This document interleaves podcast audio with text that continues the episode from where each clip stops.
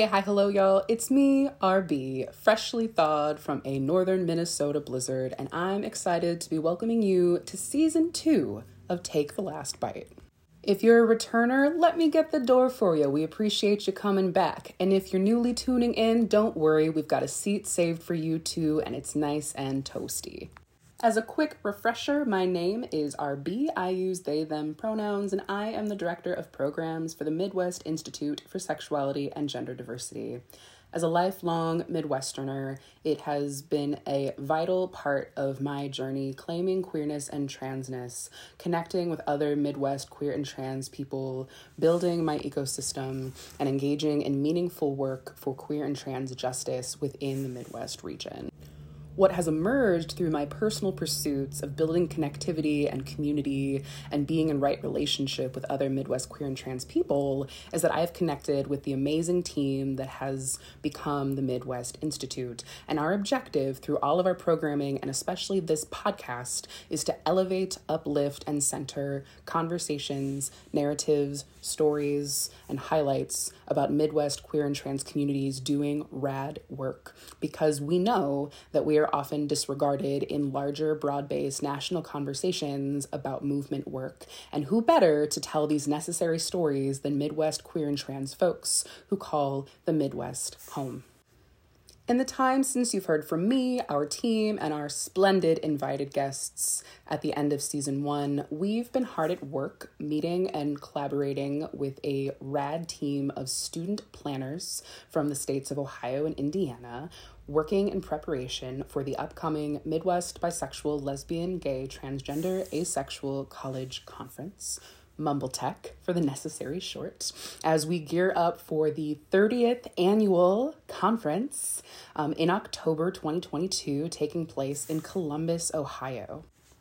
In the 30 year history of the conference, um, the conference has taken place in many of the Midwest states, almost all of them, um, but we have not been in Ohio since 2003. So we're excited to get back to that part of the region, showcase some of the amazing work going on in Ohio and Indiana, and to engage with attendees from immediately around that region and, of course, across the Midwest region in totality.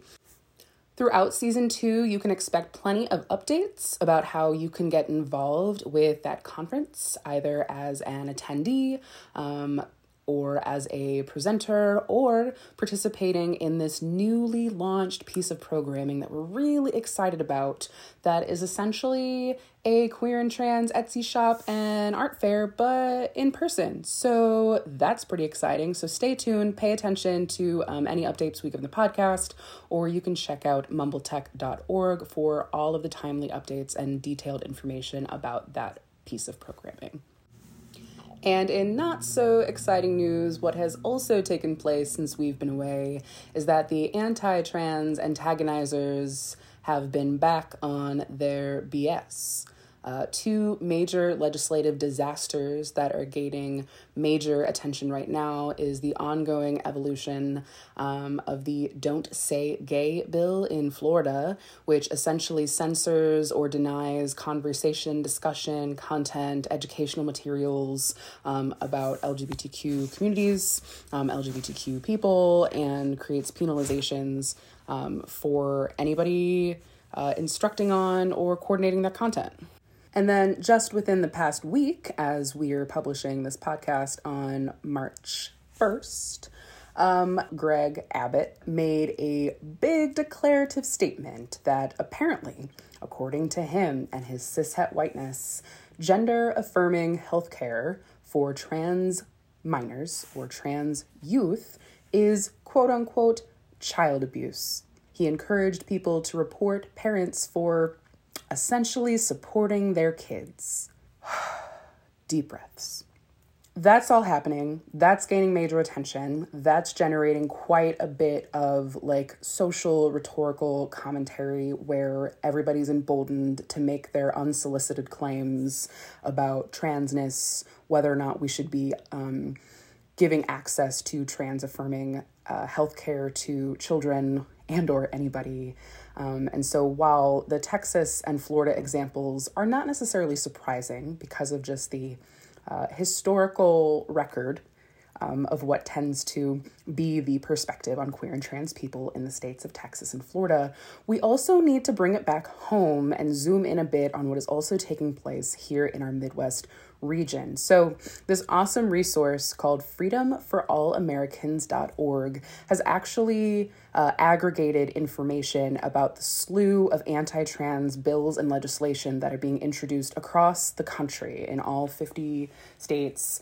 Um, and on their website, they have this interactive map where if you scroll over a state of interest, it'll actually allow you to click it and it'll break down every single bill that has been introduced just within the past two months. Um, within these states and give detailed information about the uh, specifics of the bills that are being introduced. And y'all, we got to talk. Um, we have a problem of the 13 Midwest states that the Institute considers as part of the Midwest, which could be a future episode, quite frankly. Um, a majority of them are shaded red on this map, indicating that there is at least one bill that has been proposed since the beginning of this calendar year that attacks queerness, transness in some capacity. I think the map I'm looking at is specifically anti trans legislation, but the language could certainly be used to leverage attacks against queer and trans people broadly, because these types of legislation and all of their ickiness really tend to attack people based on um, gender expression, bodily expression, behavior, right? So like we got we got to understand now, with 100% certainty, these types of legislative t- attacks are not new. Um, you can do plenty of research and sleuthing to find plenty of examples, um, plenty of waves of instances in which the Republicans generally find time to do these types of icky um, legislative drafts, even though they certainly have plenty more they should be doing, usually around, like, I don't know, budgets and infrastructure and climate change. And there's a long laundry list of things they should probably actually be attending to, but this is what they like to consume their time time with. And ultimately, they're sharing notes with each other and language and clauses and hyping each other up about these anti trans legislative introductions. And so, as I just glance at this map that I have open in front of me and thinking about the Midwest states um, that are, are under attack um, just within the past two months, right? Like, Iowa is dark red because there's a, there's apparently 14 different bills um, of some caliber that are aiming to restrict or uh, inhibit trans existence. Um, Minnesota has four, South Dakota has three, Kansas has four, Missouri has seven. Um, the list goes on and on. I would definitely encourage checking out this resource. We'll link it in the show notes for folks to um, utilize so that you can get uh, invested in any type of lobbying work or disruptive work to make sure that these do not become law. Ultimately, I'd say that if you exist in spaces where you have influence on political lobbying or other political sway, or you have the ear of folks who are involved in making political statewide decisions, like this is the time to really move and encourage um, politicians to deny, deny, deny the progression of these policies because they are going to do substantive damage to queer and trans people, especially trans youth. Um, and I don't necessarily have strong hopes that our federal um, government is going to be acting too swiftly or boldly on this growing issue.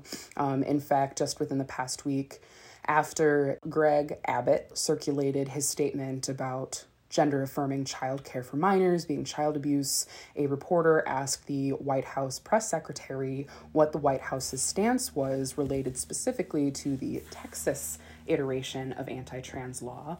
And the press secretary opted to pull up some talking points that had been communicated in regards to the Don't Say Gay bill in Florida. But as journalist Katelyn Burns pointed out, at no point in time in the response did the White House press secretary even say the word trans children.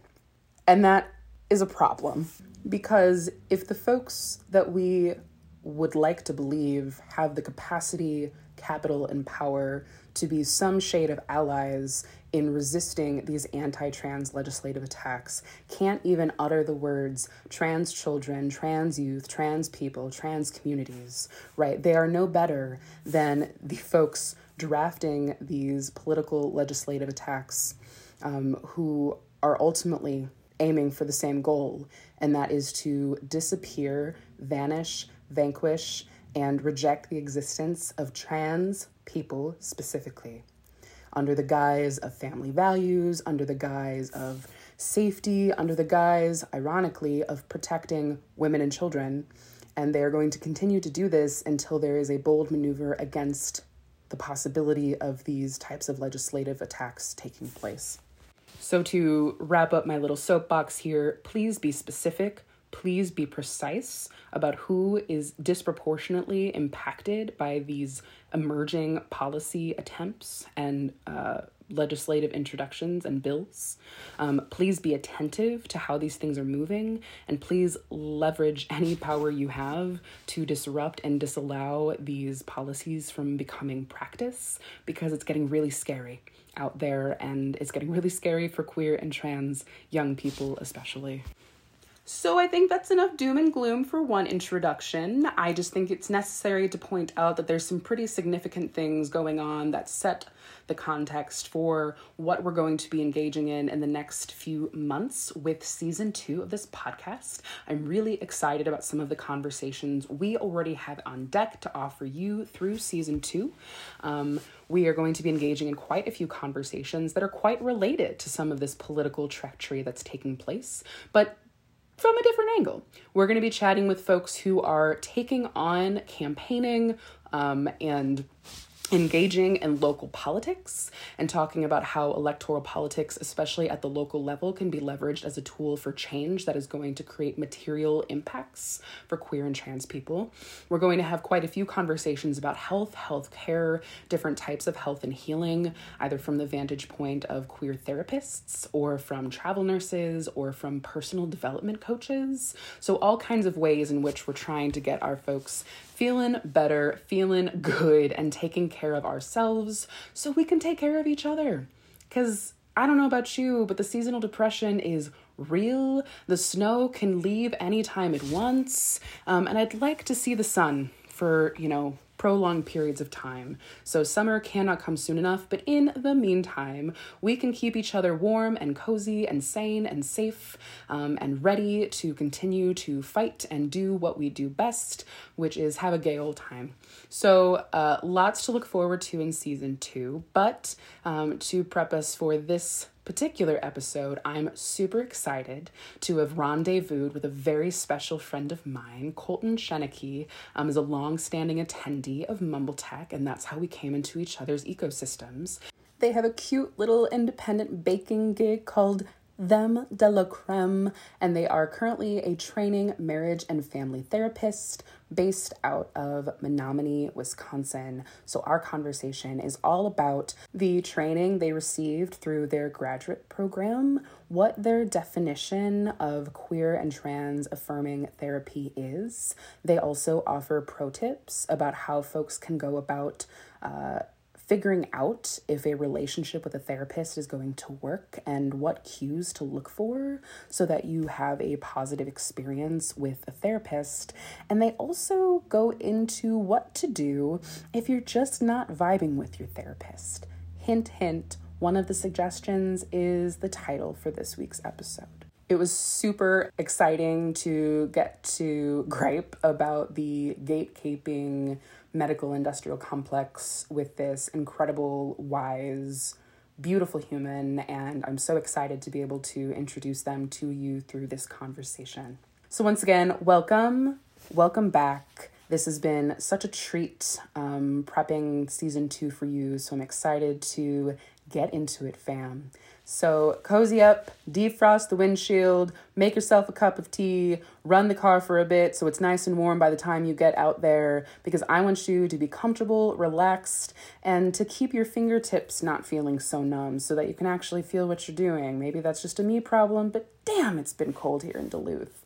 Anyway, get comfortable, get ready, get set because we are back for season two of Take the Last Bite.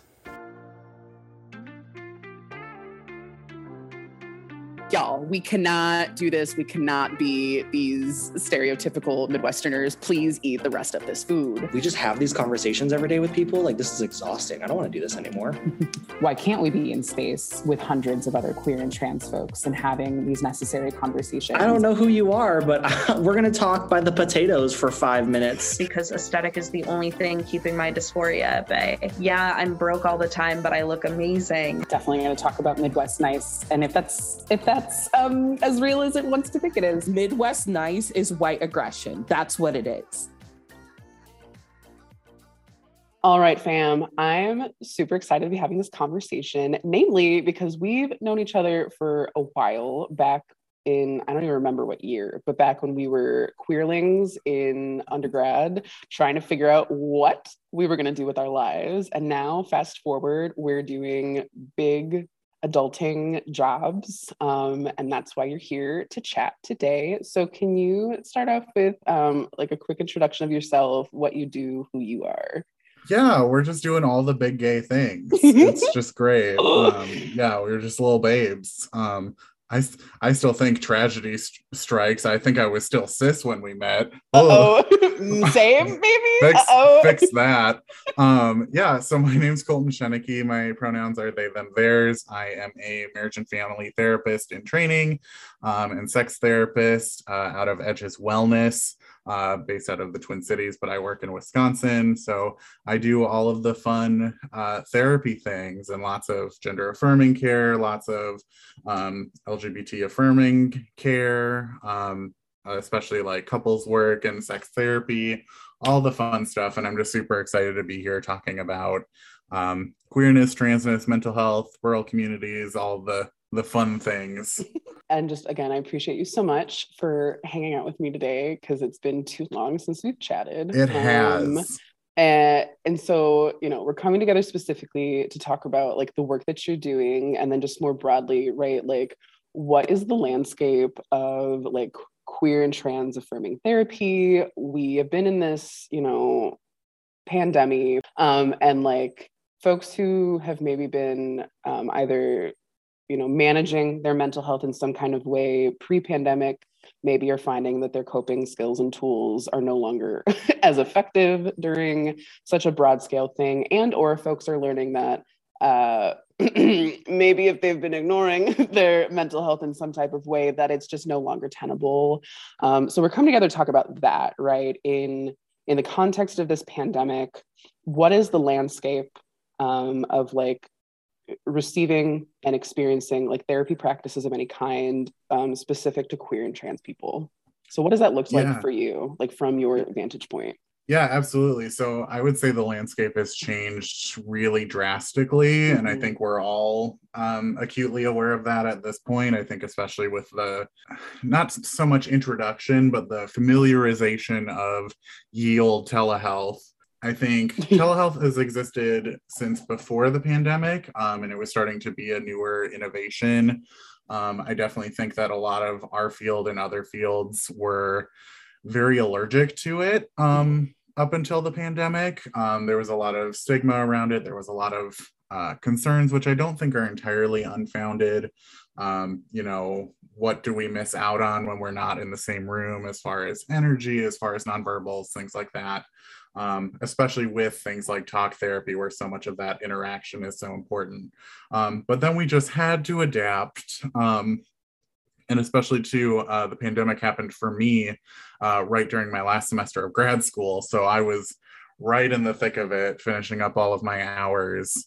Um, and so, yeah, the biggest transformation I think has been the shift into wider acceptance and wider accessibility of telehealth. Um, I think as we start to get to this point where you know people are vaccinated and boosted there's more people feeling more safe with um, in-person things there's become more more element of choice i think as far mm-hmm. as in-person versus telehealth um, i think that there's definitely still some work to be doing to like get us fully there because this pandemic surprisingly is not over yet um even though we like to think it is. Mm-hmm. um but yeah, and so all of that to say, like, access and technology, I think, has been the biggest transformation. And I mm. think that definitely applies especially to to the idea of like queer and trans affirming care um in many ways i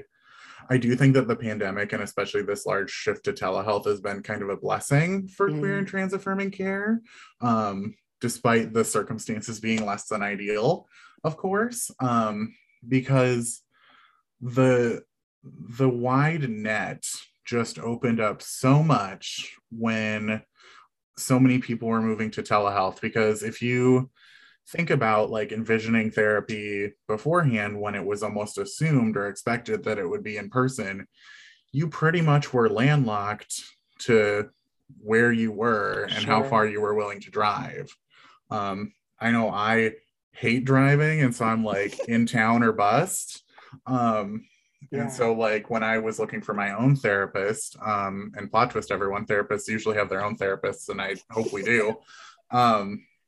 I was like, okay, who's in town?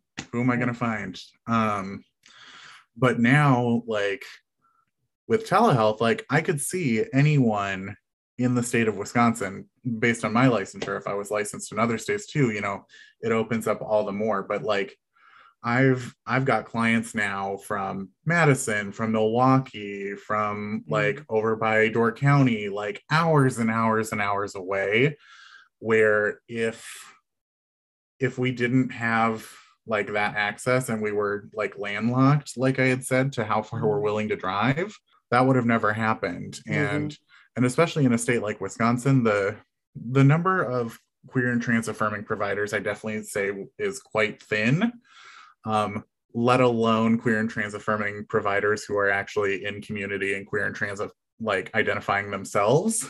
Mm. Um, I think as far as I'm aware, I've met like two people thus far in the state. Um, and if you're out there, you know, hit me up because I would love to meet you too. Um, because I really just hope that there are more of us than enough to count on one hand. Um, but so it really has just made everything so much more accessible um, and that you aren't landlocked to what's available in your community. Um, yeah. Granted, we're still a little bit locked just because of like state licensure, but I think that exists for some reasons and also is open to some critiques as well. But there's just so much more availability to find people that you wouldn't have been able to see otherwise. Mm-hmm um, which I just think has been really great. So. Yeah, I think that I think that checks out, right? Because like you know, both of us are in more rural areas. You know, mm-hmm. yours is I think a sm- you know Menomonie, Wisconsin. I think is a smaller area than Duluth necessarily, but there's yep. still some rurality to those um, geographical areas. And when I think about like talking to you know students that I work with you know it's definitely mm-hmm. changed the conversation where you know especially on college campuses where it's a chronic issue that you have to wait six to eight weeks for an appointment sometimes mm-hmm. depending on the staffing on these college campuses and even even then there may not be a guarantee that there's queer trans affirming counselors or therapists mm-hmm. on these mm-hmm. college campuses or in in the surrounding area even right to be able to say you know let's seek out some options for you that fit within the criteria of what you think you're looking for so that you're not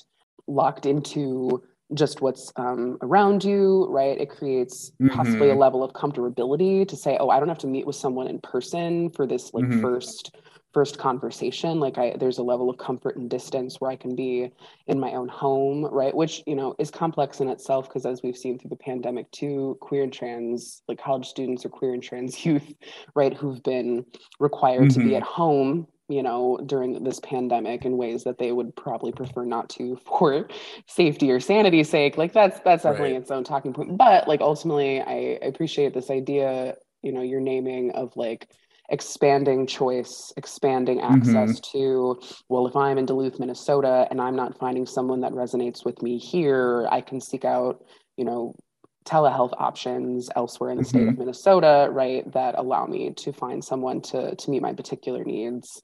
Yeah, absolutely. And it's funny as I think about it too, just because like as you mentioned, I am in like small rural Menomonie. Um, and as I'd mentioned, I have quite a few clients from like larger urban areas in Wisconsin, like Madison, Milwaukee, et cetera, et cetera. And I was just thinking to myself, like, the story that you would normally have is like the small town rural like queer person and they would have to go to the urban place to Mhm, get yes. some sort of like affirming provider um, but it's like backwards here which i just found funny um, to think about and yeah that that fit is so important um, that people do have the right provider for them. And if the fates decide that just pure chance they are a two minute drive away from you i am so profoundly happy for you. But also too there is so many other like fits for people that are also probably more like a two hour drive away. Mhm. and so now that there's actually that chance and and i can't state enough how important that fit is. One thing that we talk about in the field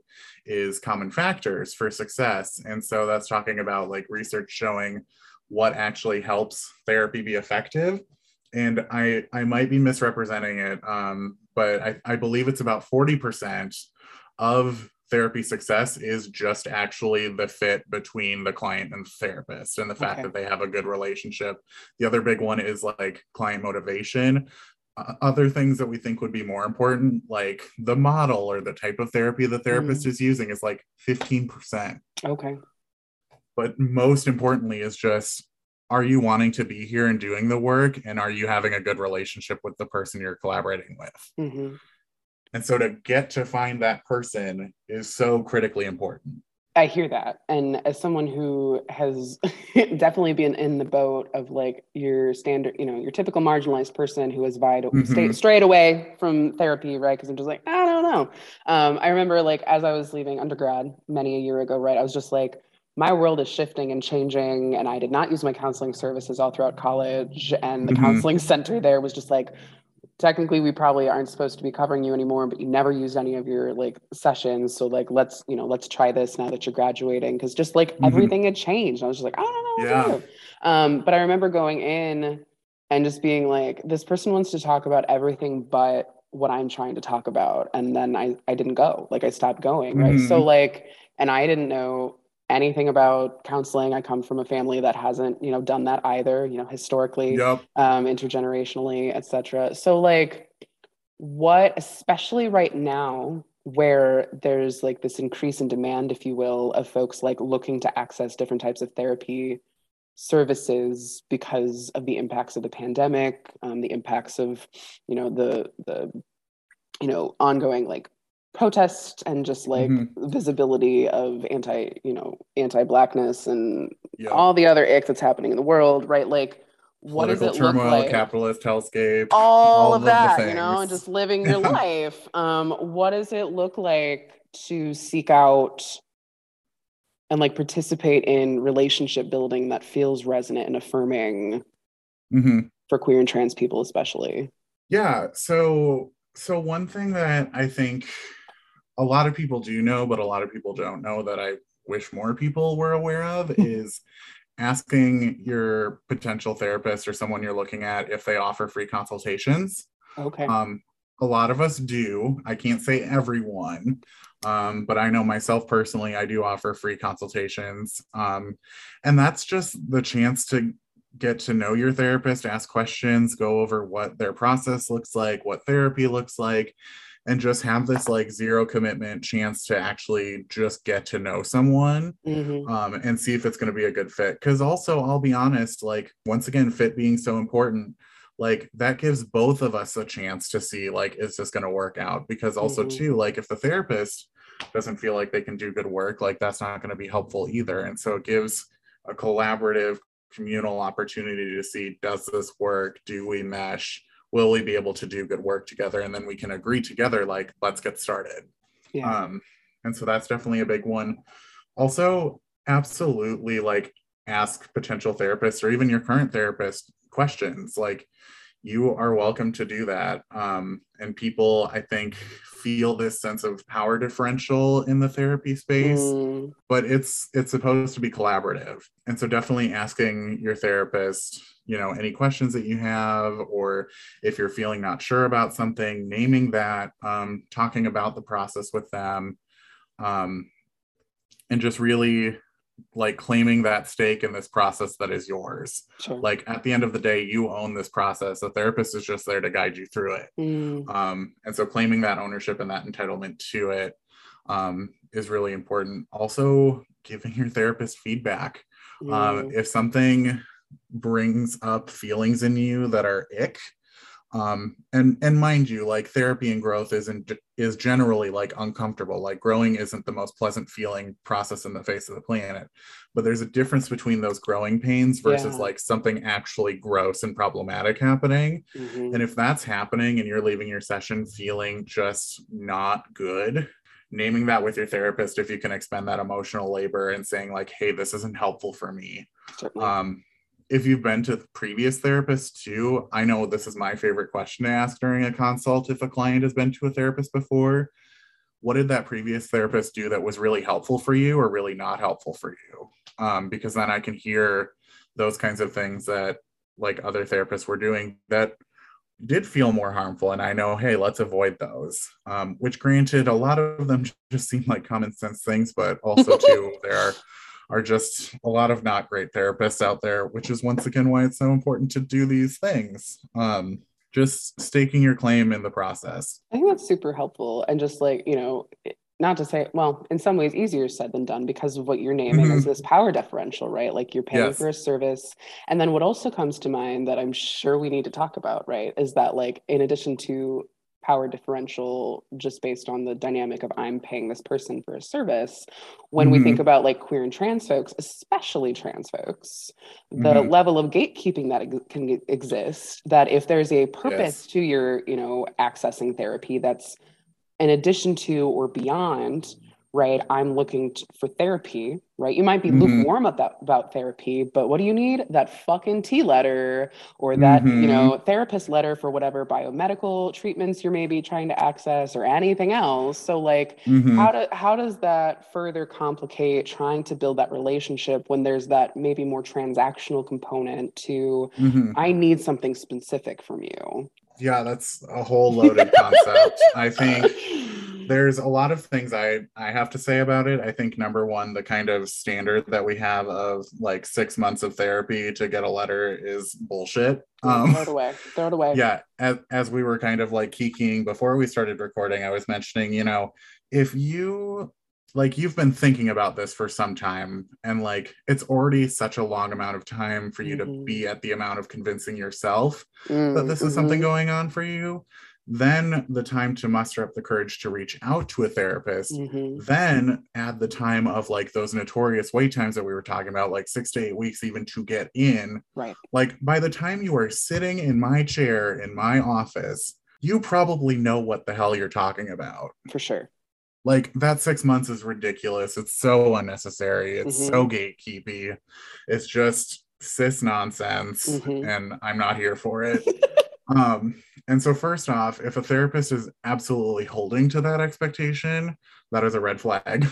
Sorry. and and to to quote uh legendary ghost like you and danger girl. Like don't go in there. And so absolutely just no basically. Mhm. um but but adding to more nuance to that um asking the therapist themselves like what does your process look like as far as obtaining a letter? What do you require? What do you not what do you not require? Mhm. things like that. Um and just seeing where they're at and where they stand on things because usually those kinds of questions can also make space for the therapist to name some of the feelings that they have which should be more indicative of whether or not it's going to be a good fit right like I, like I said, when clients talk to me about it, I'm like, there's a lot of nonsense that keeps people from getting the care they need. So I try to not put up with that and I try Mhm. to challenge the system.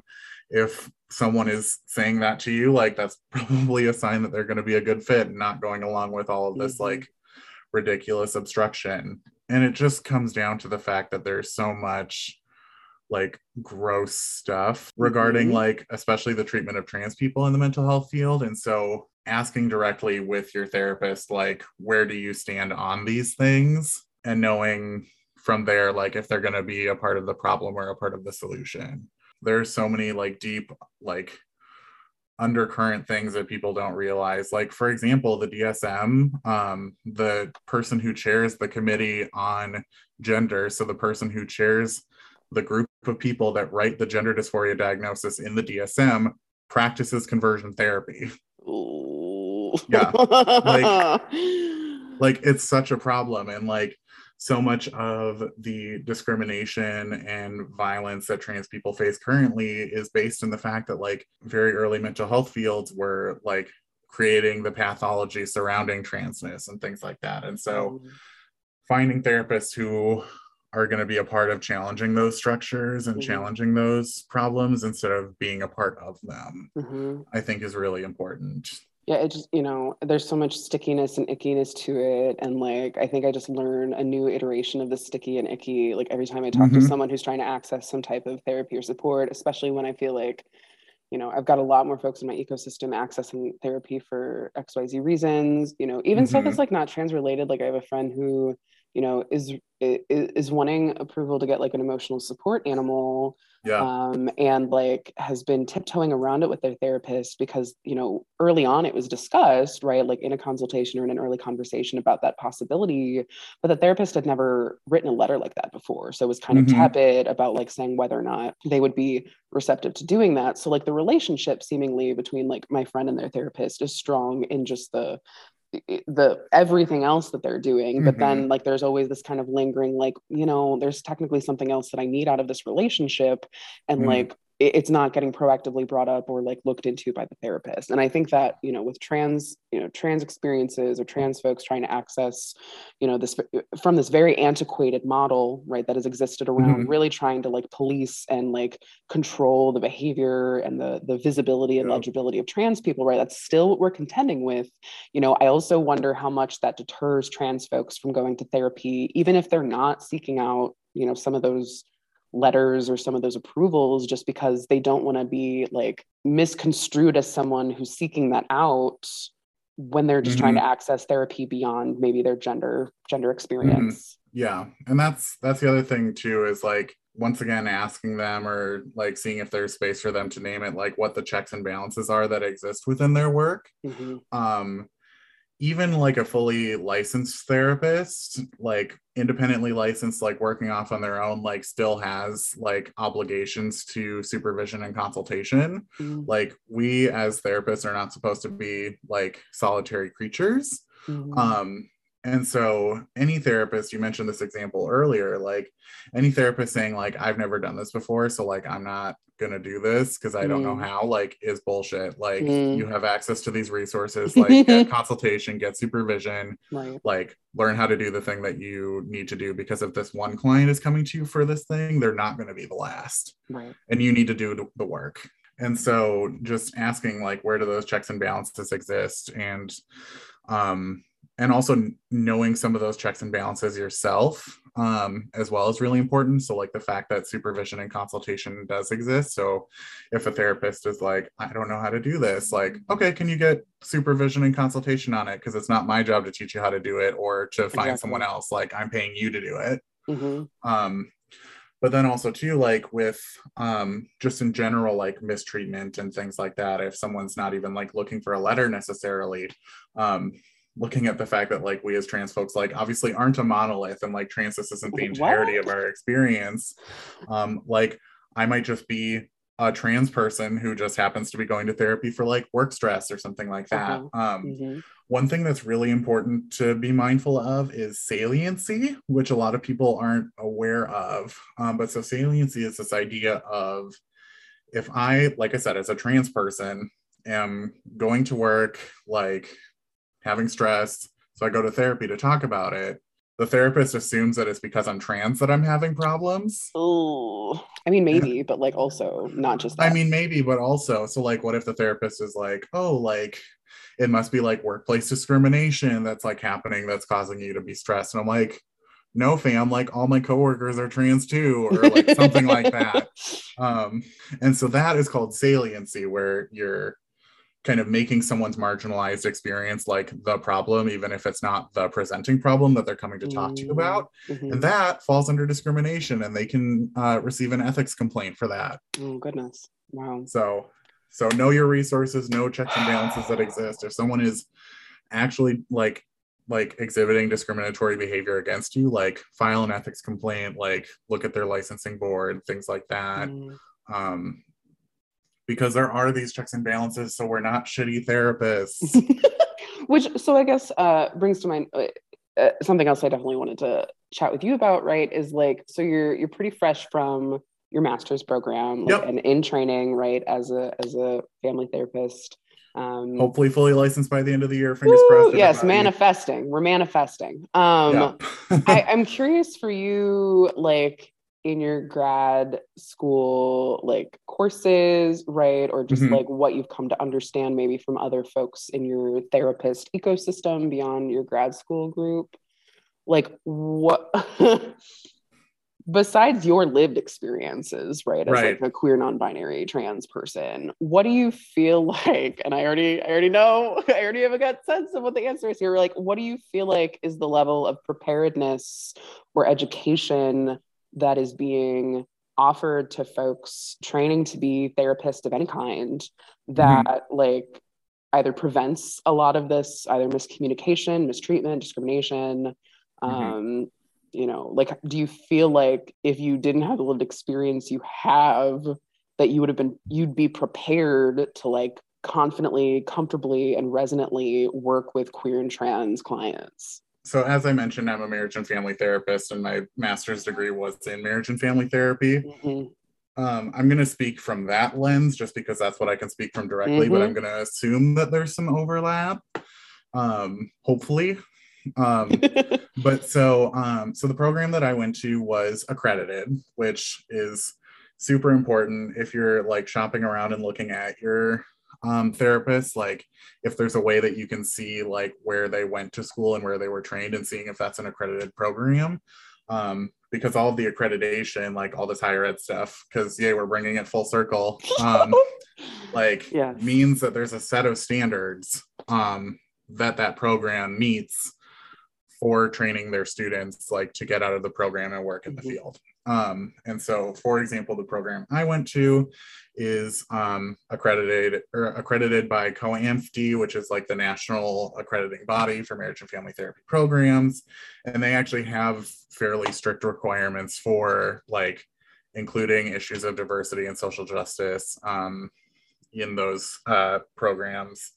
Uh, and if you are not abiding by those things and you're not like attending to diversity in your curriculum in your admission practices and your hiring practices like you could lose your accreditation. Oh wow. Okay. Um, how that works in reality versus on paper obviously varies from institution to institution but there's at Mhm. least something which makes me feel a lot better about it and um, and the fact that so many programs are becoming aware of the fact that there's so many like garbage therapists in these areas Mhm. um, that they're actually really trying to attend to um, a lot of these issues and making sure that you know the people that they're working with are going to be equipped to actually serve the populations that need to be served Mhm. so That's promising. I think when I think about my grad school experience, which is obviously not a counseling or therapy um, Right. field, right? I went into grad school for higher education. Um, I just, I was just curious from like your vantage point, because when I, because when I think about right, like how we were trained as higher ed practitioners to go into the field, right? Like we did not get um, trained, if you will, or adequate information around supporting queer and trans populations, in my opinion. So then to think about Mhm. like my peers in that space kind of entering into their respective like functional area after grad school is just like yikes, like just, you know, not my circus, not my monkeys. Like I can't necessarily like do anything about this, but now I know that you're going out into the world, like inevitably going to be interfacing with queer and trans people and just like that Mhm. just feels so disheartening to know that like you know educate this is really i guess a, a commentary and, and question slash comment about like education in general is just like how Mhm. are we really ensuring that especially these types of fields where you're interfacing with people and trying to do some type of support service whether it's therapy and counseling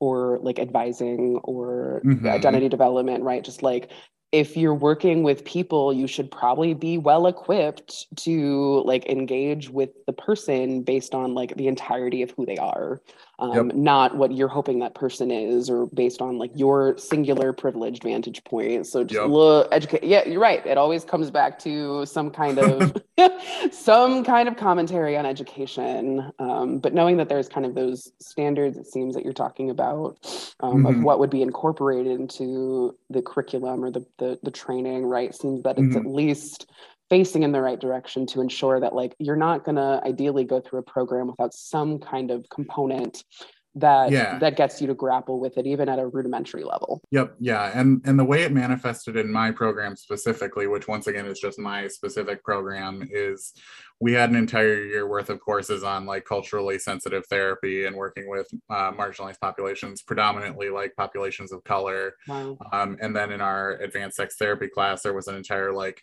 half of the course which was dedicated to like LGBT affirming therapy, how to do things Mhm. like gender letters and Mhm. stuff like that. So I'm a bit biased. I think my my program did a really good job. Um, they also had me and even other like trans folks also like keeping an eye on them. But yeah, I Mhm. I think it went it went fairly well, Mhm. and I'm hoping that other programs are following suit.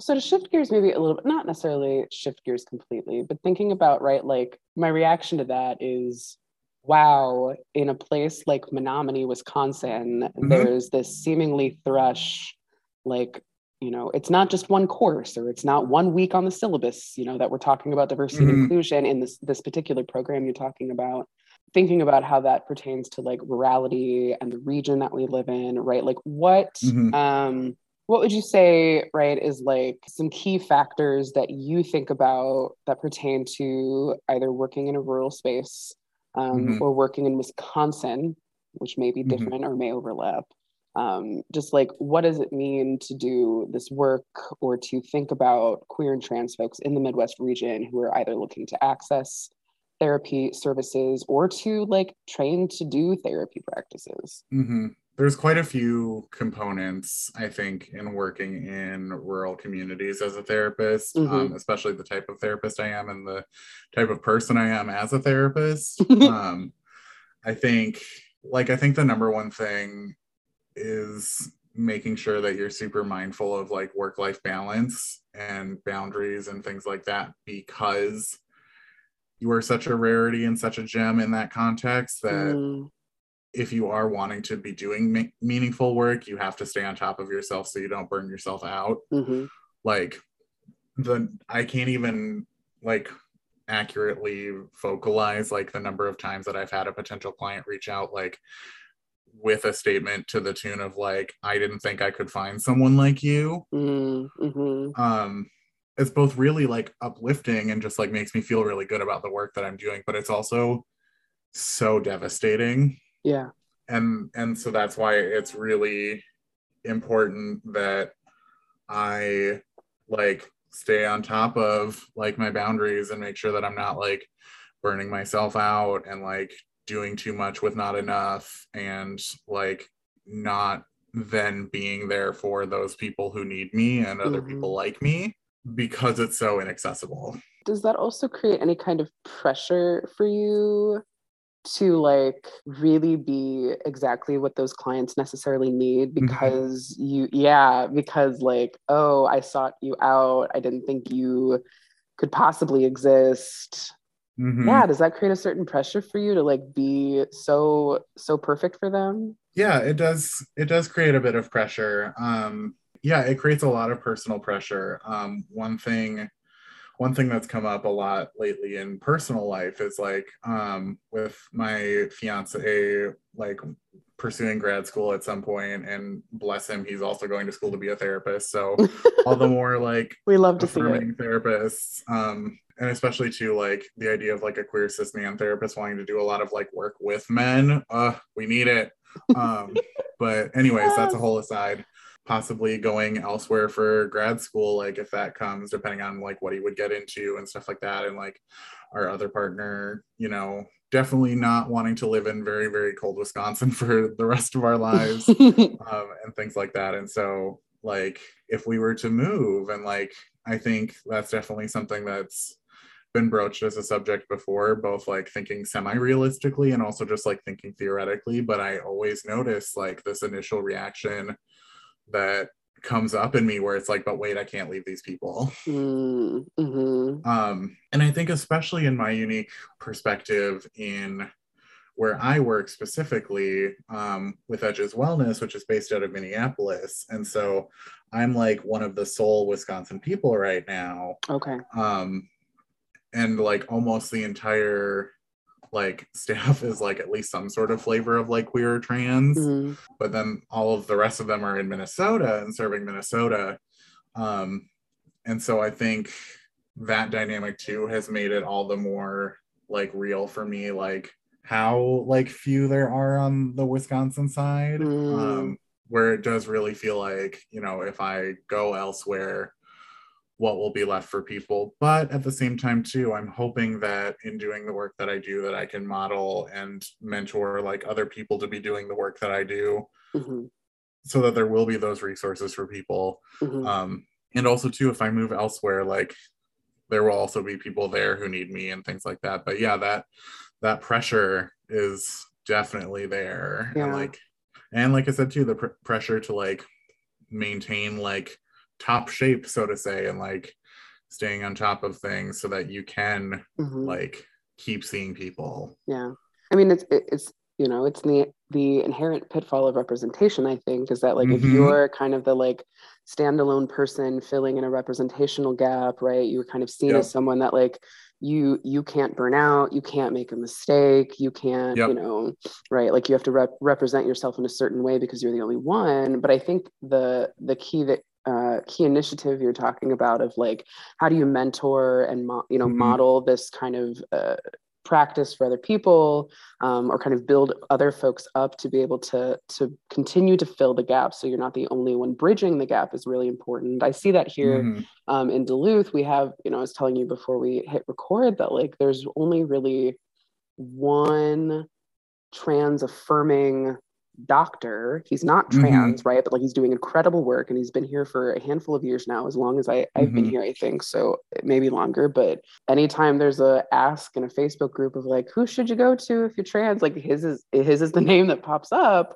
right? But what he's been doing is like definitely working with folks who are kind of in their their residency or kind of doing clinic um, training right to kind of really inform them about um, trans inclusive practices training folks to do informed consent hormone approval right? Just like really spreading spreading that out because um, you know even more north of where i'm at in northern minnesota right there's an even Mhm. greater gap of support and services for trans people so he's you know working with folks who intend to go to like south dakota and like work on you know the range here in minnesota like just like what does that look like to uh, pass the baton a bit, right? So that in an instance Mhm. where you're at a place in your personal life where you want to make changes, it's not contingent on the fact that, like, if you leave, the gap then widens again. right Um, that, you know, doesn't create this restriction on how you're able to live your life. Mhm. you know, if you have, if the doctor here ever left, I'd be devastated, but like live your life, you know, like this Right. is not how, this is not how the, the system should be working at this point. Yeah. Like there should be ways to be like, well, I have to go, but I'm going to refer you to the slate of people that I can vouch for without any Mhm. interruption in your care. And that's not where we're at. That's, and that's, that's fucked Yeah. yeah absolutely yeah it's really really sad and so i'm i'm really hopeful that um i think just time and more people like coming out of programs i think is going to be really good and really helpful Mhm. i think um hopefully more people too like seeing the value of like that rural work because there are so Mhm. many people who like need you and feeling like you can be there to help um is just like it it is stressful because of that pressure absolutely but it's also just one of the most beautiful feelings that i can Mm. possibly describe and i just Mhm. feel like like i come out of like a full client day and i'm just like feeling so fulfilled Mhm. and it's just really beautiful because Um, you're and so because you're needed and like Yeah. you're getting affirmed in that like you pursued a pathway that it seems like it would be mutually beneficial right like you're pouring Mhm. into someone but it's also then not completely just taking and taking and expending from you Mhm. Right. It might be Uh, arduous, it might be heavy, but like it doesn't sound like Yeah. it's like draining all that you have. hmm Exactly. Yeah. And and just being there and seeing like some of the real ways that it's like making a difference for people. Like I was mentioning um earlier, like I just had an experience with like a client like who had their surgery from the letter that I wrote and, and stuff like that. And so as I like get more into my practice and like seeing all this stuff happen, like it's just uh Mhm. so good. And so I'm just hoping more people see that and like and hoping that more people can you know join the the forces. so Yes. What what do you do for yourself to establish that work life balance? Because I'm of the opinion work life balance doesn't exist, but I'm happy to uh, mhm, support folks who are looking for that way. I, I do believe in burnout, right? Like burnout is super Yes. real. So what do you Yeah. do to like self-soothe, to work through the burnout, to come Mm-hmm. out of, you know, a rough day, to rev down? Like what is what are some of your personal practices that you think are Yeah. helpful? so yeah, burnout is definitely real. Um, I think first and foremost, I have my own therapist. Um, Right. which yeah, I think any therapist who doesn't have their own therapist, like I I just get concerns of. I'm like, are you a robot? Like what's happening here? um and and also it just it just feels like this fun dynamic too. I was seeing this meme like a while back talking about like like is your therapist therapist like your grand therapist and stuff like that? And like and so i have like a couple clients where like i would talk about things that i like learned in my own therapy and like passing that wisdom along. And i would jokingly refer to them like as your grand therapist said like um and stuff like that. And also too i just love the idea of like like eventually just going up the chain who's like the like master therapist like at the end of the chain.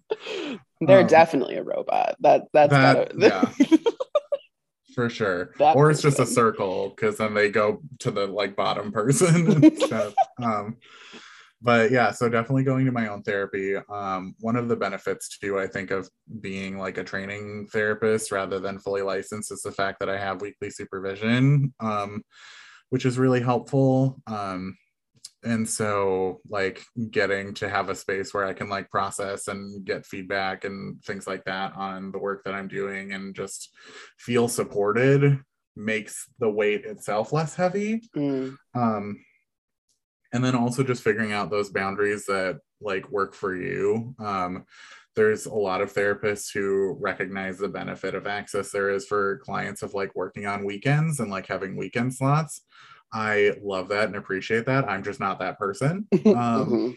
and so i Keep your weekends. I I only work Monday through Thursday, and then I keep Friday open for like admin, catching up on emails, and then Mhm. also as uh, one of my colleagues affectionately referred to as an oh shit day uh, for crisis sessions, if like anyone needs to fit in like ASAP.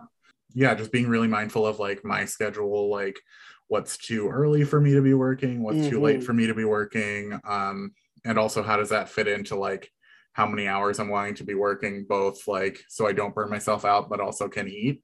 Um, yes, because that's important. it is. Um, and so that I think is the most minute balance of it, or like not minute, like acute balance of it, where it's like not working too much to burn yourself out, but not working not enough in a way that's unsustainable. Mm, mhm, um, mhm. Because capitalist hellscape. Um, It always comes back to capitalism. It always comes back to capitalism.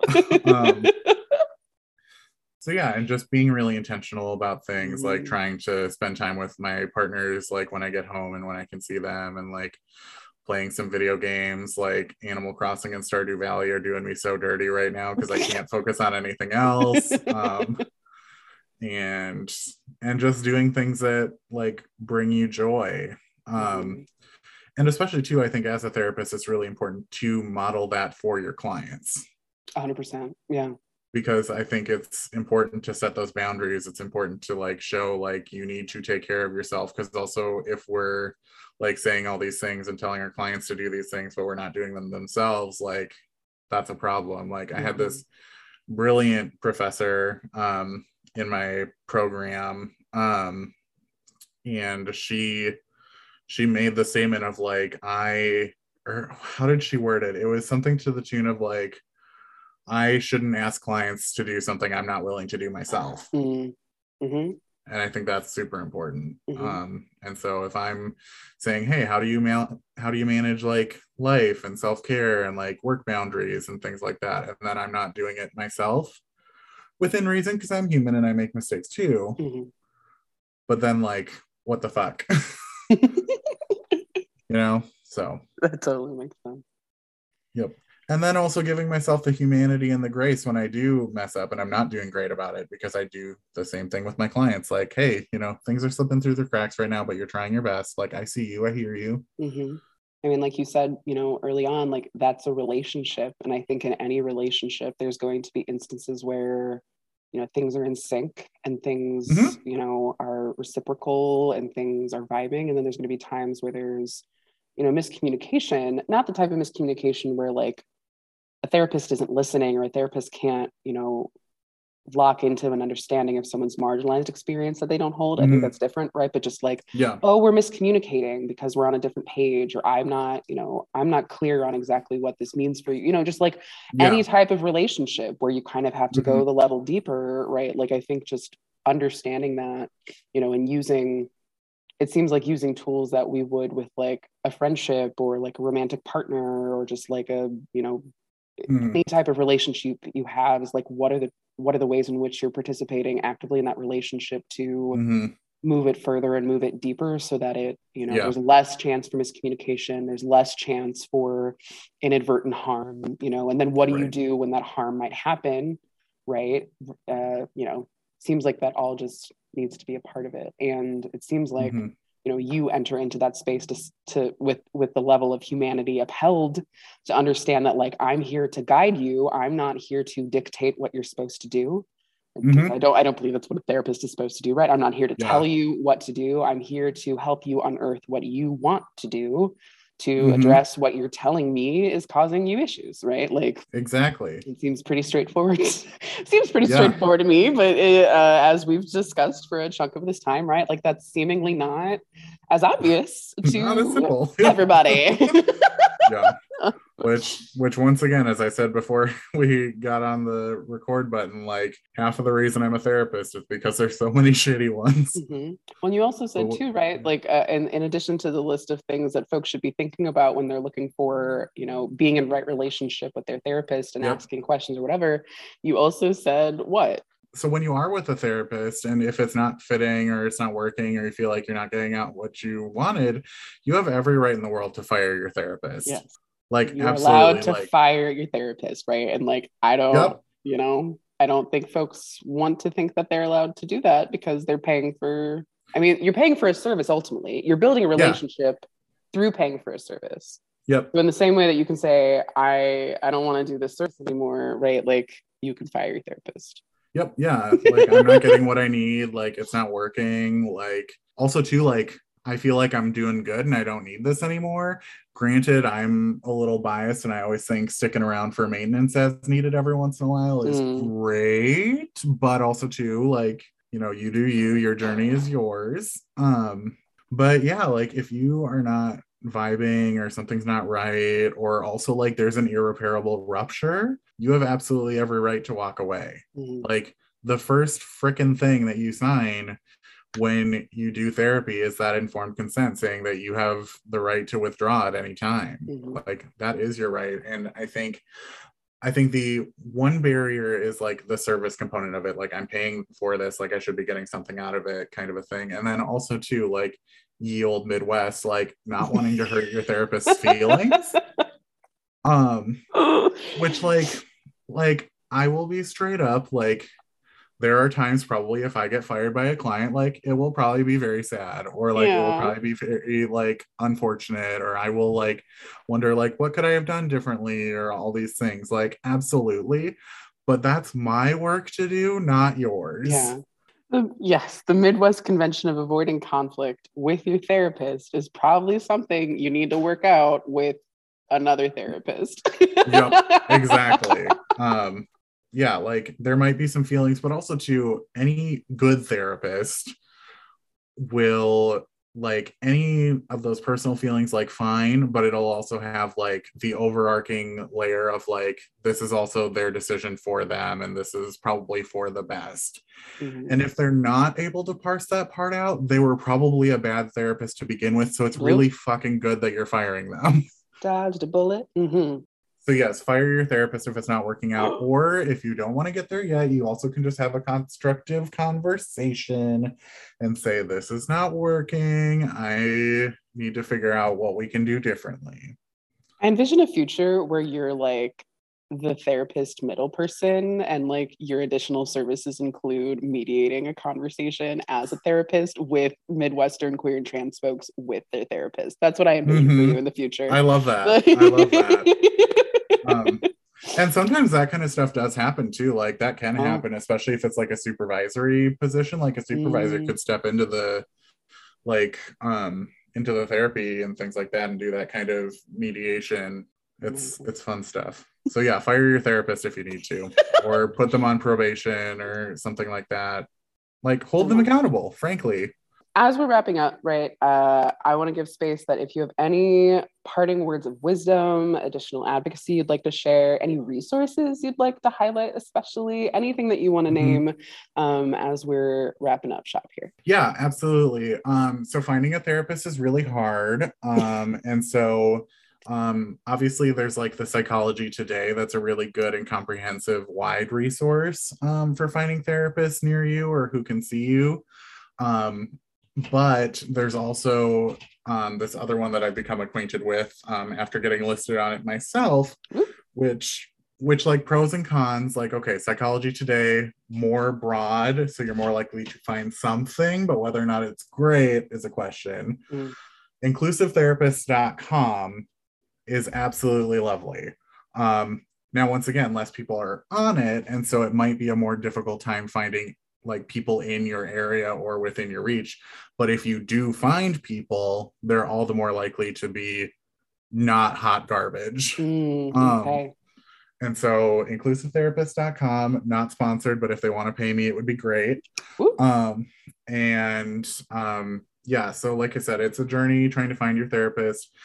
You have the power to ask questions. Um, and like therapy is scary, but you deserve wellness and you deserve happiness and fulfillment and you you deserve therapy and i think it can be really scary telling people that they should go to therapy because it's this idea of like oh i'm so broken that i need like professional intervention on this but it's like no it's this this thing that is healing hopefully Mm, and you deserve access to that healing. Mm, if you are struggling like please look for a therapist. Even if you're not struggling i think maintenance work is great and there's nothing wrong with having someone to check in on every like one week to two weeks just to like help organize your brain on like how things are going in your life if that's accessible to you. Mm. um therapy is great when it's the right fit and with decent people so and they do exist So this has been a treat. I appreciate you sharing all your infinite wisdom um, and your your excitement around your emerging profession. Um, so yeah, appreciate you very much. It was so good. Talking. appreciate you too Our inbox is open for all of your insight, feedback, questions, boycotts, memes, and other forms of written correspondence. You can contact us at lastbite at sgdinstitute.org. This podcast is made possible by the labor and commitments of the Midwest Institute for Sexuality and Gender Diversity staff. Particular shout out to Justin, Andy, and Nick for all of your support with editing, promotion, and production. Our amazing and queer as fuck cover art was designed by Adrian McCormick.